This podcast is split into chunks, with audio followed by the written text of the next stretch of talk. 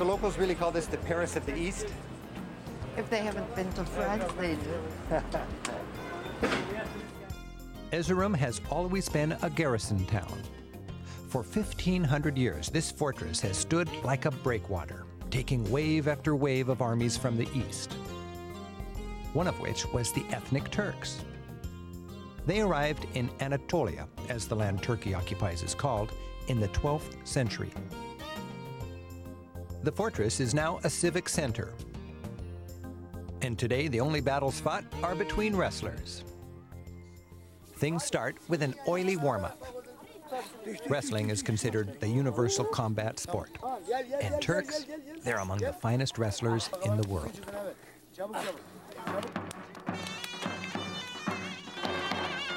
This kind of wrestling came with the Turks from Central Asia 800 years ago.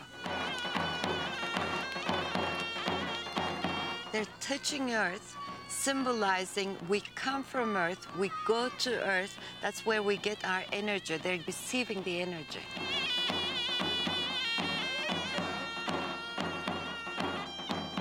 So everybody's in here right now. Yeah, wrestling is a kind of entertainment. So it starts with everyone mm-hmm. of different age groups, and then they end up with the best of each age group.